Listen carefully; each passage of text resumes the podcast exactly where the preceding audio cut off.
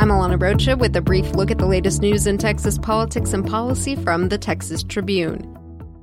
Today's the day members of the Texas House debate how they think your taxpayer dollars should be spent for the next two years. It's a discussion that's likely to include some drama, attempts to force votes on inflammatory pet issues, and could stretch into the wee hours. Lawmakers have proposed more than three hundred amendments to tweak the two hundred fifty billion dollars spending plan. It's the chamber's last chance to change House Bill one before House leaders begin private negotiations with the Senate. Today on Texas Tribune dot org, our Edgar Walters lays out four things to know. Meanwhile, a House committee is expected to vote today on an updated version of its proposal to reform property taxes. A draft substitute of House Bill two, obtained by the Texas Tribune Tuesday, would still require that local governments hold an election before raising two point five percent more property tax revenue than the previous year, but it would add a carryover provision that lets taxing units bank unused revenue growth for five years, allowing them to exceed the trigger point for an election if they had less than two point five percent growth in preceding years.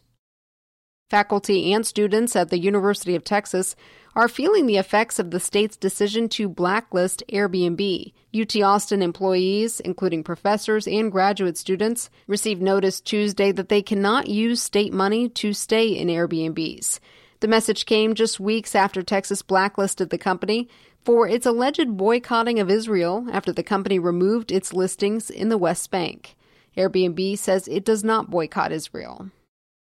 On the higher education beat, the Tribune's Arya Sundaram reports on the growing backlash to Heather Wilson's nomination to be the University of Texas at El Paso's next president. Student activists, professors, and community members have rallied to oppose Wilson's nomination, citing her anti-L G B T Q voting record. Sundaram writes that the main point of contention is Wilson's time as a congresswoman for New Mexico in the late nineteen nineties and early two thousands, when she voted for a federal amendment to ban same-sex marriage and against bills aimed at protecting L G B T Q individuals from hate crimes and employment discrimination. Her vote against providing eighty-four million dollars in grants for colleges that predominantly serve Black and Hispanic students also isn't going over well with U T E P's mostly Hispanic student body.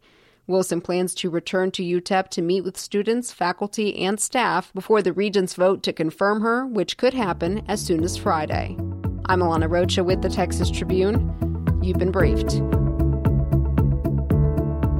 The brief is sponsored by the University of Texas at Arlington. The University of Texas at Arlington is innovating the future of Texas now as the fifth fastest growing university in the nation.